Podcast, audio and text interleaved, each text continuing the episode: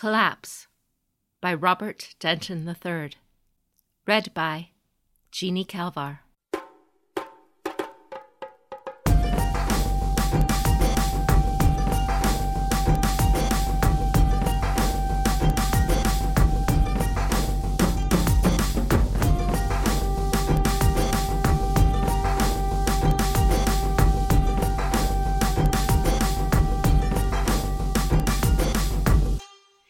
Was the third goblin, lifeless and half buried in the chalky dirt, that caught Hida Oushi's eye.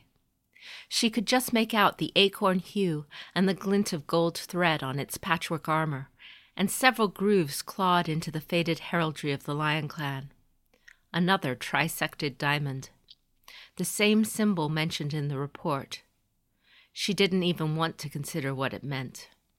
Did you see that? she asked. Hida Shizuko nodded as her own pony swayed to avoid the corpse. Heraldry, perhaps? Goblins don't use heraldry. At least, they never had before. The Shadowlands was the antithesis of order. Organized tactics wasn't in its nature. But Oguri's report had been explicit about the coordination of the goblin attacks on the watchtower of Sun Shadow. And while the Yasuki family heir was prone to exaggeration, the mantis Shiginja had backed up his words. History recalled numerous failed attempts to organize the goblins of the Shadowlands. Had someone, against all odds, finally succeeded? Etsuji has forced our hand, her father had said. Reinforce his position until we can muster a permanent replacement. I will have words with my cousin about his impetuousness later. She remembered his grim features as he met her eyes. Do not let the tower fall. Laughter. Oh, Oushi followed Shizuko's eyes to the riding ponies behind them. Two dozen crab samurai whose voices tangled like spider threads in the wind.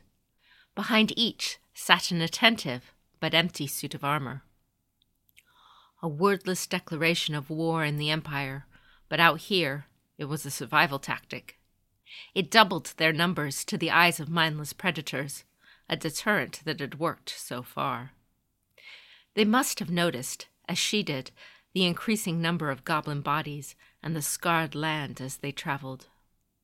That was why they joked atop their riding ponies, their laughter like weak pinpricks of light in the dark.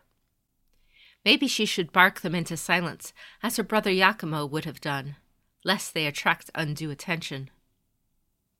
But truthfully, she was grateful for their chatter. Oushi's vision glided from one familiar face to the next. That Yasuki Nogami was the loudest did not surprise her. A childhood spent in stables and marketplaces left him with an eternally raised voice, and time spent in Hida dojos had done little to correct this. Riding beside him, Hiruma Kyoke, her childhood rival turned drinking buddy, was the opposite. He smirked quietly, eyes raking the horizon, his scout's instincts forbidding even a moment of lowered guard. If their joviality attracted attention, surely he would spot it. Eager to keep up was the rookie, Kaiu Fuseo. Baby faced, mop topped, and failing to hide his nervousness behind a lopsided smile. He swayed in his seat, gripping the bridle with his lone hand. His heavy saddlebag and inventor's cache jingled as he bounced. The thought of the boy joining them at the watchtower made her stomach ball up like crushed paper. But Shizuko had vouched for him, so she set her anxieties aside. Had it been up to her, she would have undertaken this journey by herself. But it was foolish to enter the Shadowlands alone, and she could not accomplish this mission without help so she had not argued when her friends formed a squad around her, falling automatically into their roles. She hadn't even needed to ask. She was glad they had come, but seeing them now only made her stomach churn. She had to bring every one of them back home. This couldn't be like last time. Yasuki Nogami's words rose above the muddled debate.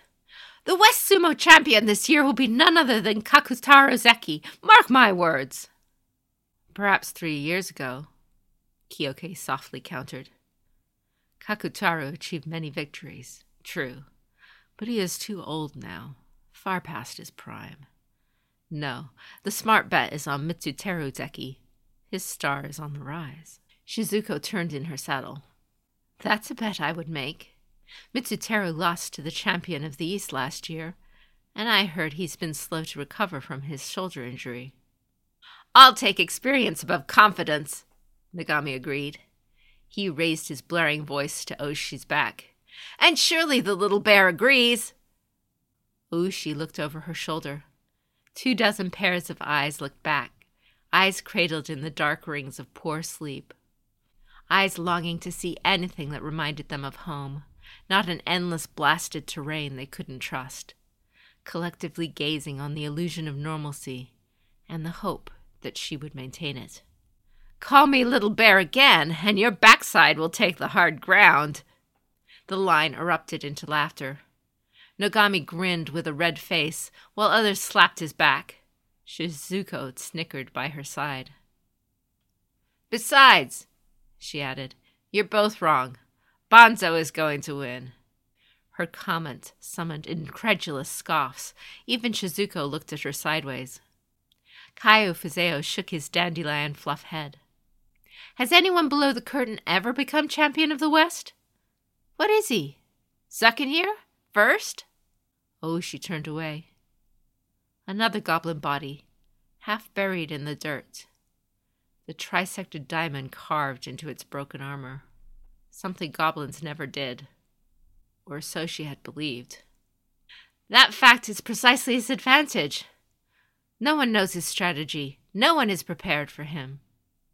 In my experience, that is the greatest advantage of all. Hiruma Kyoke's voice cut above the others.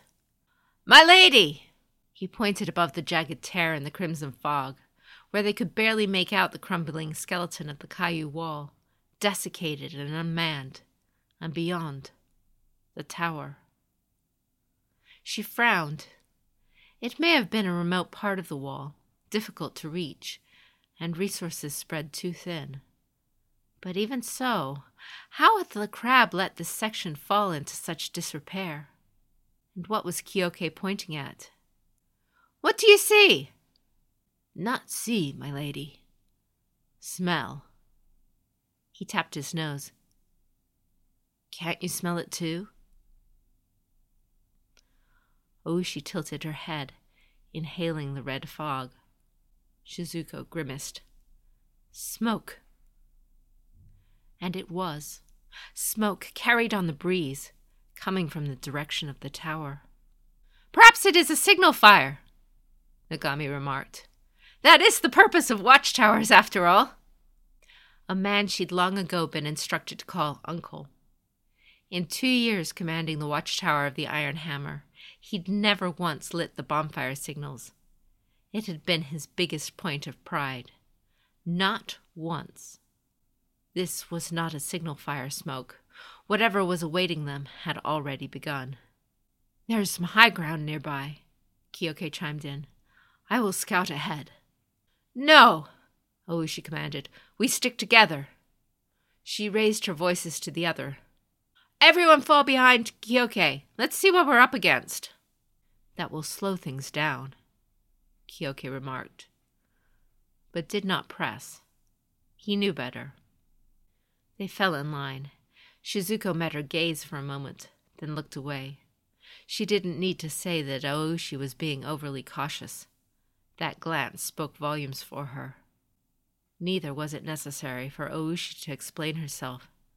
Shizuko knew, perhaps better than any other here, that she wasn't about to leave anyone on their own in the Shadowlands. Not after last time. Not ever again.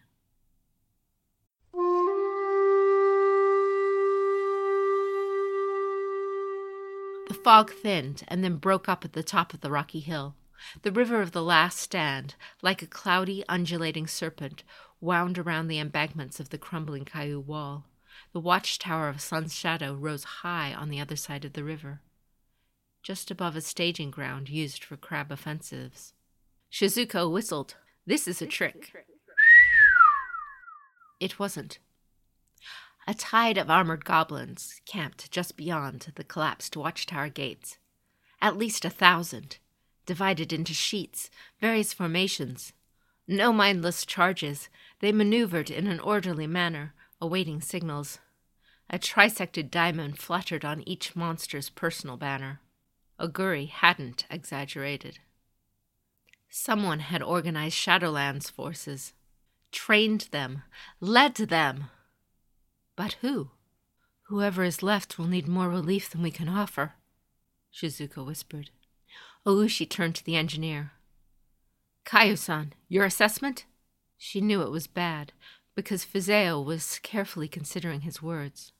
One more major offensive, and the tower will fall. He took a breath. I mean, literally. The stronghold is going to collapse. She swallowed a lump. He gestured toward the broken structure. They breached the curtain wall and hit the weight bearing columns. I'm not sure what weapons they were using, but they knew exactly where to strike. It's put an additional stress on the foundation. Those are the cracks you see there, and they've taken the front gate and knocked down the walls of the Masugata. There is no choke point anymore.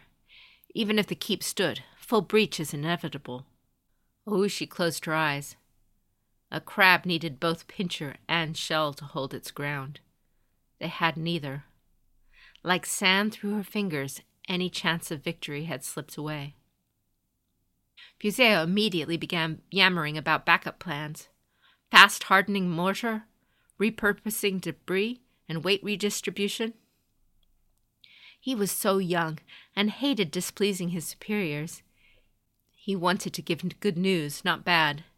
He proposed far fetched solutions, spoke of traps. Centuries ago, these walls stood defiant and ready for any onslaught.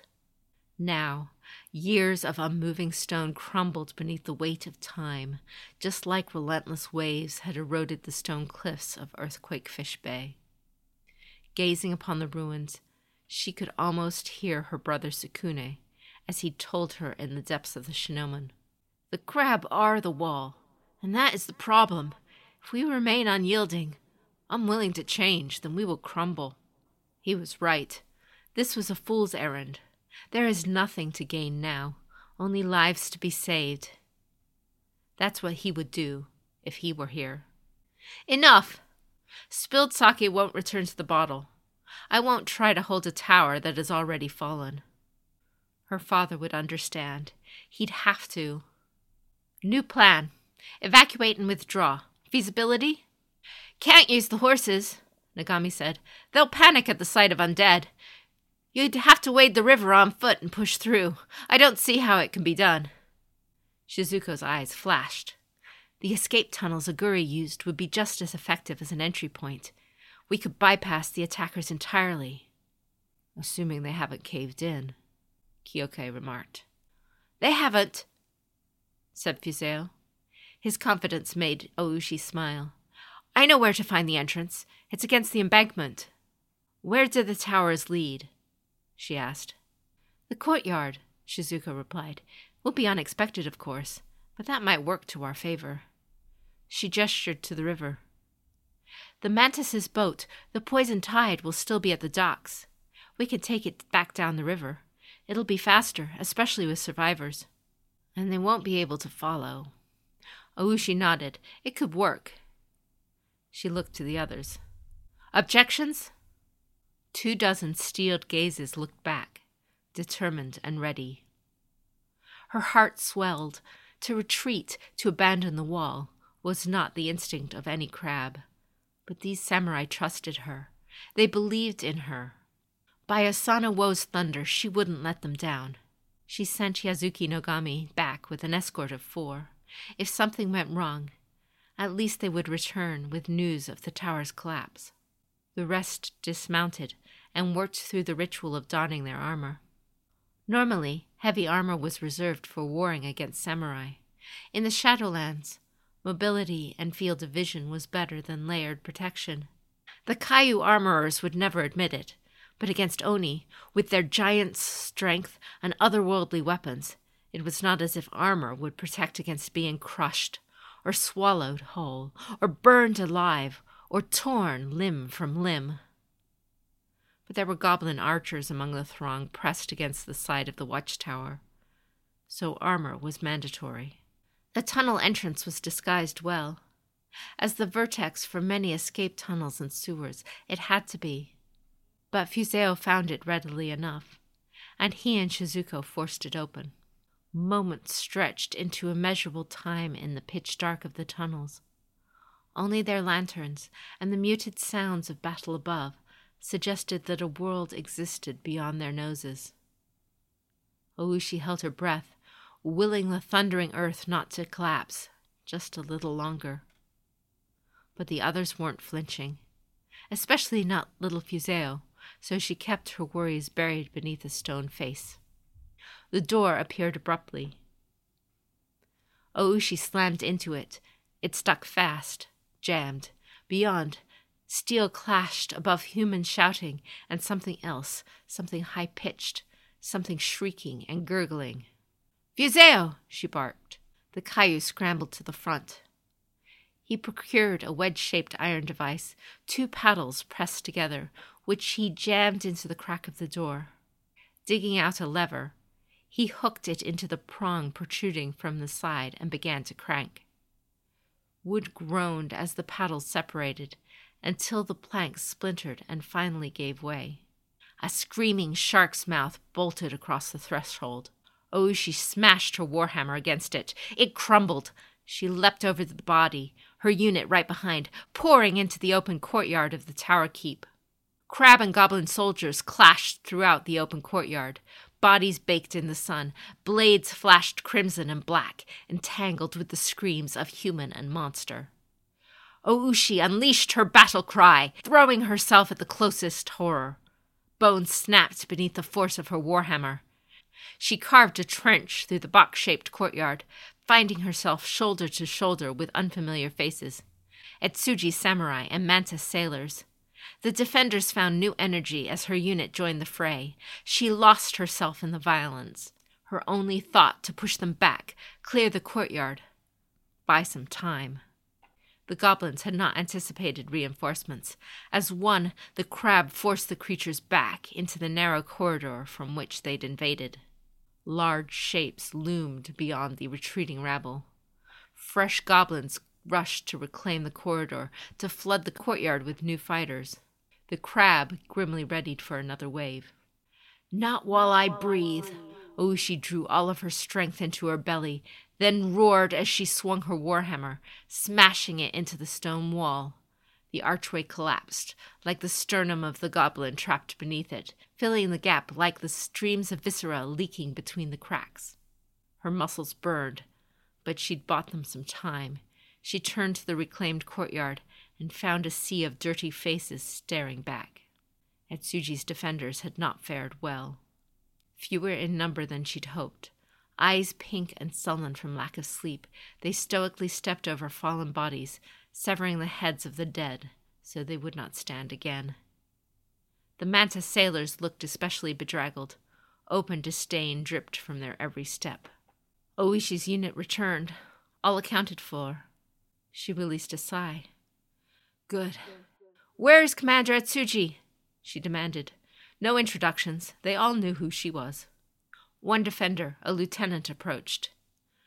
You just missed him, my lady. He is leading the offensive to drive the attackers away. I am his lieutenant, Hida Nagayasu. Commander Etsuji entrusted this tower's defense to us. He looked hopeful.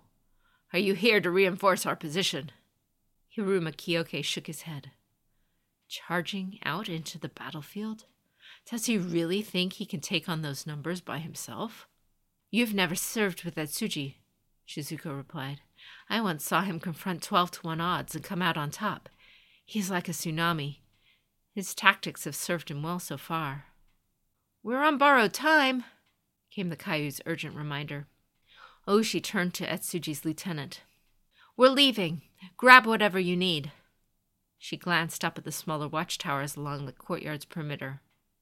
Send someone to signal Etsuji back to the keep. We'll fight our way to the dock. I trust the boat is still there?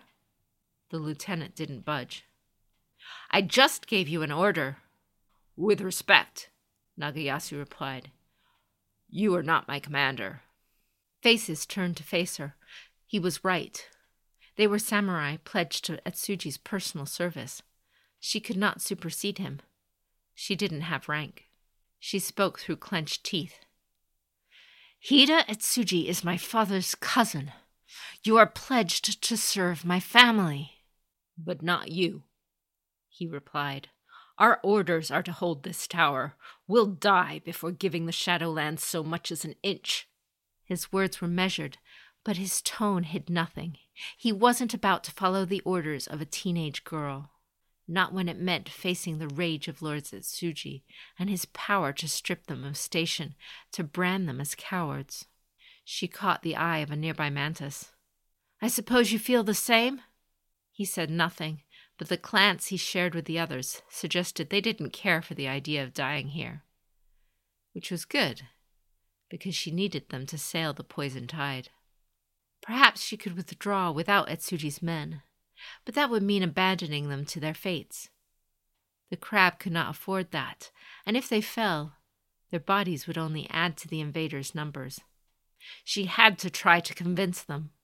The Great Bear has called you back, she said. Eyes widened. Whispers arose among crab and mantis alike. Nagayasu raised his voice. Remember your orders. Think of the glory that Lord Etsuji will share when the crabs celebrate how he retook this tower. He would not pull back. The Great Bear would never order his samurai to abandon their posts. Trust Lord Etsuji's plan, which has brought us this far, and. Oushi slammed her fist into Nagayasu's gut. He crumpled and lay still. She raked her gaze across bewildered faces. They were tired, injured, but also proud. They'd followed their commander into the jaws of hell itself. For some, this may have been their only chance to be remembered by history, to have their families elevated through service to the clan. Each one was an asset to the crab, each one with a family awaiting them. I am not leaving anyone behind. A crab will sometimes change its shell, especially when it is broken. She let her words settle over them. Hida Etsuji has led you not to victory, but to ruin. He has abandoned you to seek his own glory, left you in crumbling defenses that will not hold. A worthy leader does not waste lives to make some point. If you fall here, you weaken the crab. You will give your bodies to the Shadowlands to rise again, to draw blade against your kin. What is so admirable about dying here when you could still do good? About obeying a leader who disregards your very lives? But if you pledge yourself to me, there will be other chances of victory. Other chances, but only if we survive. In the distance, something cracked like a stone splitting or a hundred bones breaking. The ground exploded in the courtyard. The dust fell, revealing a massive boulder, surely a chunk of the broken curtain wall. A mass of armored bodies fell away from the projectile, and a dozen more crawled up from the dirt underneath it. Animated skeletons. They drew corroded blades. There was no more time for speeches. Deeds, not words, was the way of Hida. She slammed her fist into the skull that charged her. It shattered like porcelain. She shouted, You can die for Etsuji, or you can live for the crab. Their voices returned as one. For the crab! The defenders rushed as one into the wave of undead. As stone suddenly controlled the unstoppable current of a river, Oushi guided the overwhelming momentum of her spinning warhammer until she was a constantly moving thresher of broken bones. A body bumped into her. She spun into the face of a mantis samurai. He flicked viscera off his farming implements. So, you're a Ushi. Kudaka sent you? My father sent me, she replied. Can your boat take us all downriver? Lady, if you can get us out of here, a neck deep into a shochu bottle, I'll take you all the way to the island of Silk. Fair enough. Fair enough. She lifted her voice. Fall back to the docks! Then she sprinted toward the nearest ladder, leading up onto the wall, sweeping shambling bodies aside. Shizuko appeared beside her, spear in hand. Docks aren't this way, Someone needs to signal Etsuji. Perhaps he'd made the wrong call in trying to hold the keep instead of drawing back. But he was still family. He was still Hida. Better that he should live to learn from his mistakes than die for them. Perhaps the enemy drew him out on purpose. Oh, she grimaced. Then this will be a quick errand. The wall had three tiers, with ladders reaching up to each exposed floor. Narrow slits in the wall afforded space for archers to aim at the bottom of the wall, and battlements allowed a view of the shadowlands beyond. Oushi strapped her hammer to her back and climbed to the first floor, Shizuko following wordlessly. Her hand went to the conch shell horn in the pouch by her side. Would Etsuji be able to hear it? From her vantage, she spotted goblins crawling over the debris of the collapsed hall, squeezing through an opening at the top. From the other direction, cracking bodies swarmed impossibly without muscle or flesh. If they reached the bottom of the ladder, she and Shizuko would be trapped, nowhere to go but up. Shizuko plunged her spear into the floor, then strung her bow. I'll hold them off, she said. You'll have plenty of time to signal Etsuji. No good. You'll be overrun. I can bottleneck them at the foot of the ladder. You've seen how fast I can fire arrows. And if they rush you, you'll have to deal with them alone. She placed a hand on Oushi's shoulder, met her eyes. Yoritoko chan, please. Oushi hesitated. Few ever addressed her by that name, her true name, a name chosen to honor her grandmother not a nickname that caught fire. Hearing it transformed Shizuko into the girl who headbutted her during a fencing lesson, a girl who snuck pastries and shared them in secret when they all should have been sleeping. A girl who once shot three pheasants with one arrow. If she trusted anyone with her life, she trusted her doshi, her dojo partner. If something goes wrong, she replied, I'll toss you off myself. Shizuko grinned and nocked her bow. Oh, Oushi's mind raced as she scrambled up the ladders, trying not to focus on the sound of Shizuko's bow beneath her, or to keep count of how many arrows she'd loosed. Instead, she recalled one of the standing orders hammered into Hida's students at the dojo to pull back at the warshell's call, to return to the wall. Etsuji would know what it meant. Third floor, battlements before her, Oh, she flung herself to the edge and kissed the horn's bronze mouthpiece. Her hand fell limply to her side.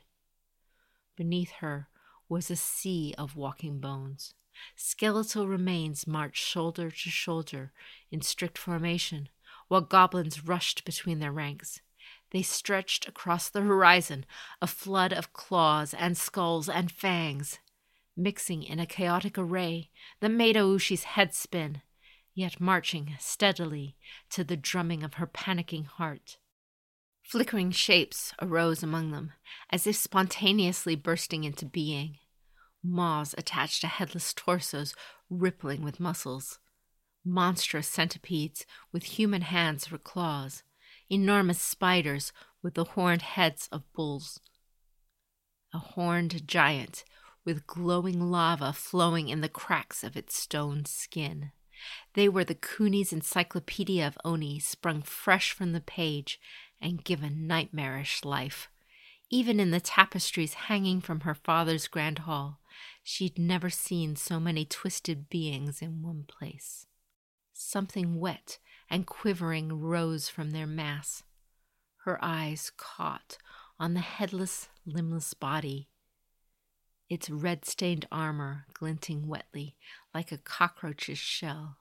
The corpse was carried on a flat palanquin, the columns of which were torn and reconnected limbs of a riding pony. His severed parts had been messily pinned to the armor, flailing limply as if their bones had been dissolved. Where the head had been, rose instead the stained personal banner of Hida Etsuji driven far into the next stump, replacing his spine. Painted over his personal heraldry, the symbol of the trisected diamond faintly glowed. In unearthly fire, the Watchtower Commander, now one of Jigoku's war banners. Beyond the horrors rose a mountain. Her vision blurred. Her eyes refused to focus on the Leviathan rising from the hordes, limp bodies falling away.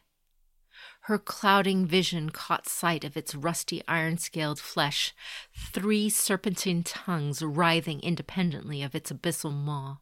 Its thick mane was a forest of webbed nightmares, each spine a clawed tree trunk sprouting down its back and reptilian tail. And even though it was too distant to make out further details, when it opened its eyes and three pinpoints of light grew into glaring torches, a diamond's shape that overcame her vision, the hairs on Oushi's neck stood from her flesh and all warmth fell from her numb limbs. It saw her. It knew her. Its name tumbled from her lips. Akuma. And then she was falling. Her hand caught a ladder's rung, wrenching her shoulder and banishing the clouds from her eyes. Oh, she reeled from the pain. Every fiber of her being rejected what she'd just seen. Only the most depraved storytellers whispered of the Oni Lord, a being sprung from the hubris of an elemental master in the earliest days of the Empire. It was slain centuries ago. It did not exist. No one knows his strategy. No one prepared for him.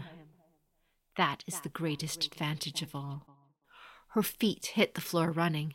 A thousand thoughts battled for her mind. In the crab's history, there had only been a few nightmares that could be called Oni lords. The crab had never stopped any of them from entering the empire. But the Kaiu wall hadn't existed back then either. If they could rally, if she could get to her father. A cry from below. Shizuko fell, entangled with a goblin off the edge. Ice crystallized in her blood as her friend's body crumpled against stone debris. Red splashed onto the mortar. But Oushi could not tell if it was hers or the goblin's. Shizuko lay still, far too still, as if to contrast against the hammering of Oushi's mortal heart. She let go Pain stabbed through her ankles as she tumbled down, sliding next to Shizuko's red drenched side. Four skeletal horrors and six dead goblins lay nearby. Even drowning in worry, in the wake of what she'd seen, Oushi felt pride at how many her foes her friend had slain. It didn't look so bad. Most of the blood was the goblins after all. She cast her friend a reassuring look. Don't move. I'll carry you. We need to. Shizuko's eyes dull and wide, were not moving. It was as if all warmth, the very motion of her heart beating, was sapped into the cold ground. The earth moved beneath her knees. Brown clouds still drifted across the rusty bowl of the sky, and yet she felt anchored in place. Her breathless chest threatened to tear as she was pulled in two directions a past where her sunshine faced friend was alive, and the present moment, where she wasn't. Numbly, she drew her small knife and ensured her friend would not rise again. She forced herself to her feet and stumbled. Her vision blurred again, a tide welling into her eyes and down her cheeks.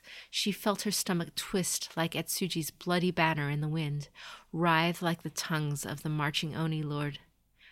I told you not to hold them off. I told you. I. She trusted her, trusted her to live, like Shizuko had trusted Oushi when she'd led them all into this dark place. Shizuko had plans. There were maps she wanted to draw. There were boys she liked. There were foods on Ayuchi lands she wanted to try. Asahina sakes she'd wanted to drink.